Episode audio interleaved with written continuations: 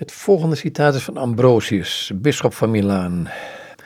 Leefde zo, uh, tweede helft, vierde eeuw. Het gaat over Abraham. Eens verscheen de Heer aan Abraham bij de eik van Mamre, toen Abraham op het heetst van de dag bij de ingang van zijn tent zat. Dit is het Genesis 18, vers 1. De anderen waren aan het uitrusten, vervolgt Ambrosius, terwijl Abraham uitzag naar de komst van eventuele gasten.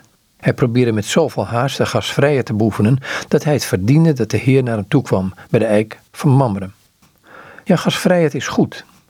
Ze verkrijgt haar eigen bijzondere beloning.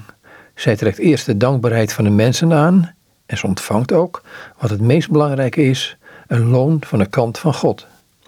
Want wij zijn alle tijdelijke gasten in deze ballingschap hier op aarde. We hebben een tijdje een dak boven ons hoofd. Weldra moeten we het weer verlaten.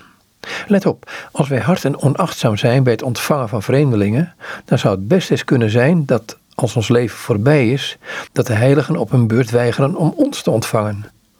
Maak u vrienden door de ongerechte mammon, omdat wanneer hij u komt te ontvallen, zij u mogen opnemen in de eeuwige tenten.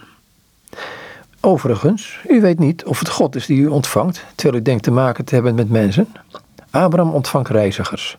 In werkelijkheid ontvangt hij God en zijn engelen. Ook als u een vreemdeling ontvangt, ontvangt u God. De Heer Jezus bevestigt het in het Evangelie.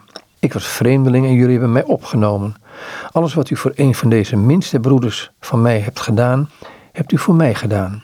Dat is over dit commentaar over Abraham van Ambrosius, bisschop van Milaan, leeft in de tweede helft van de vierde eeuw.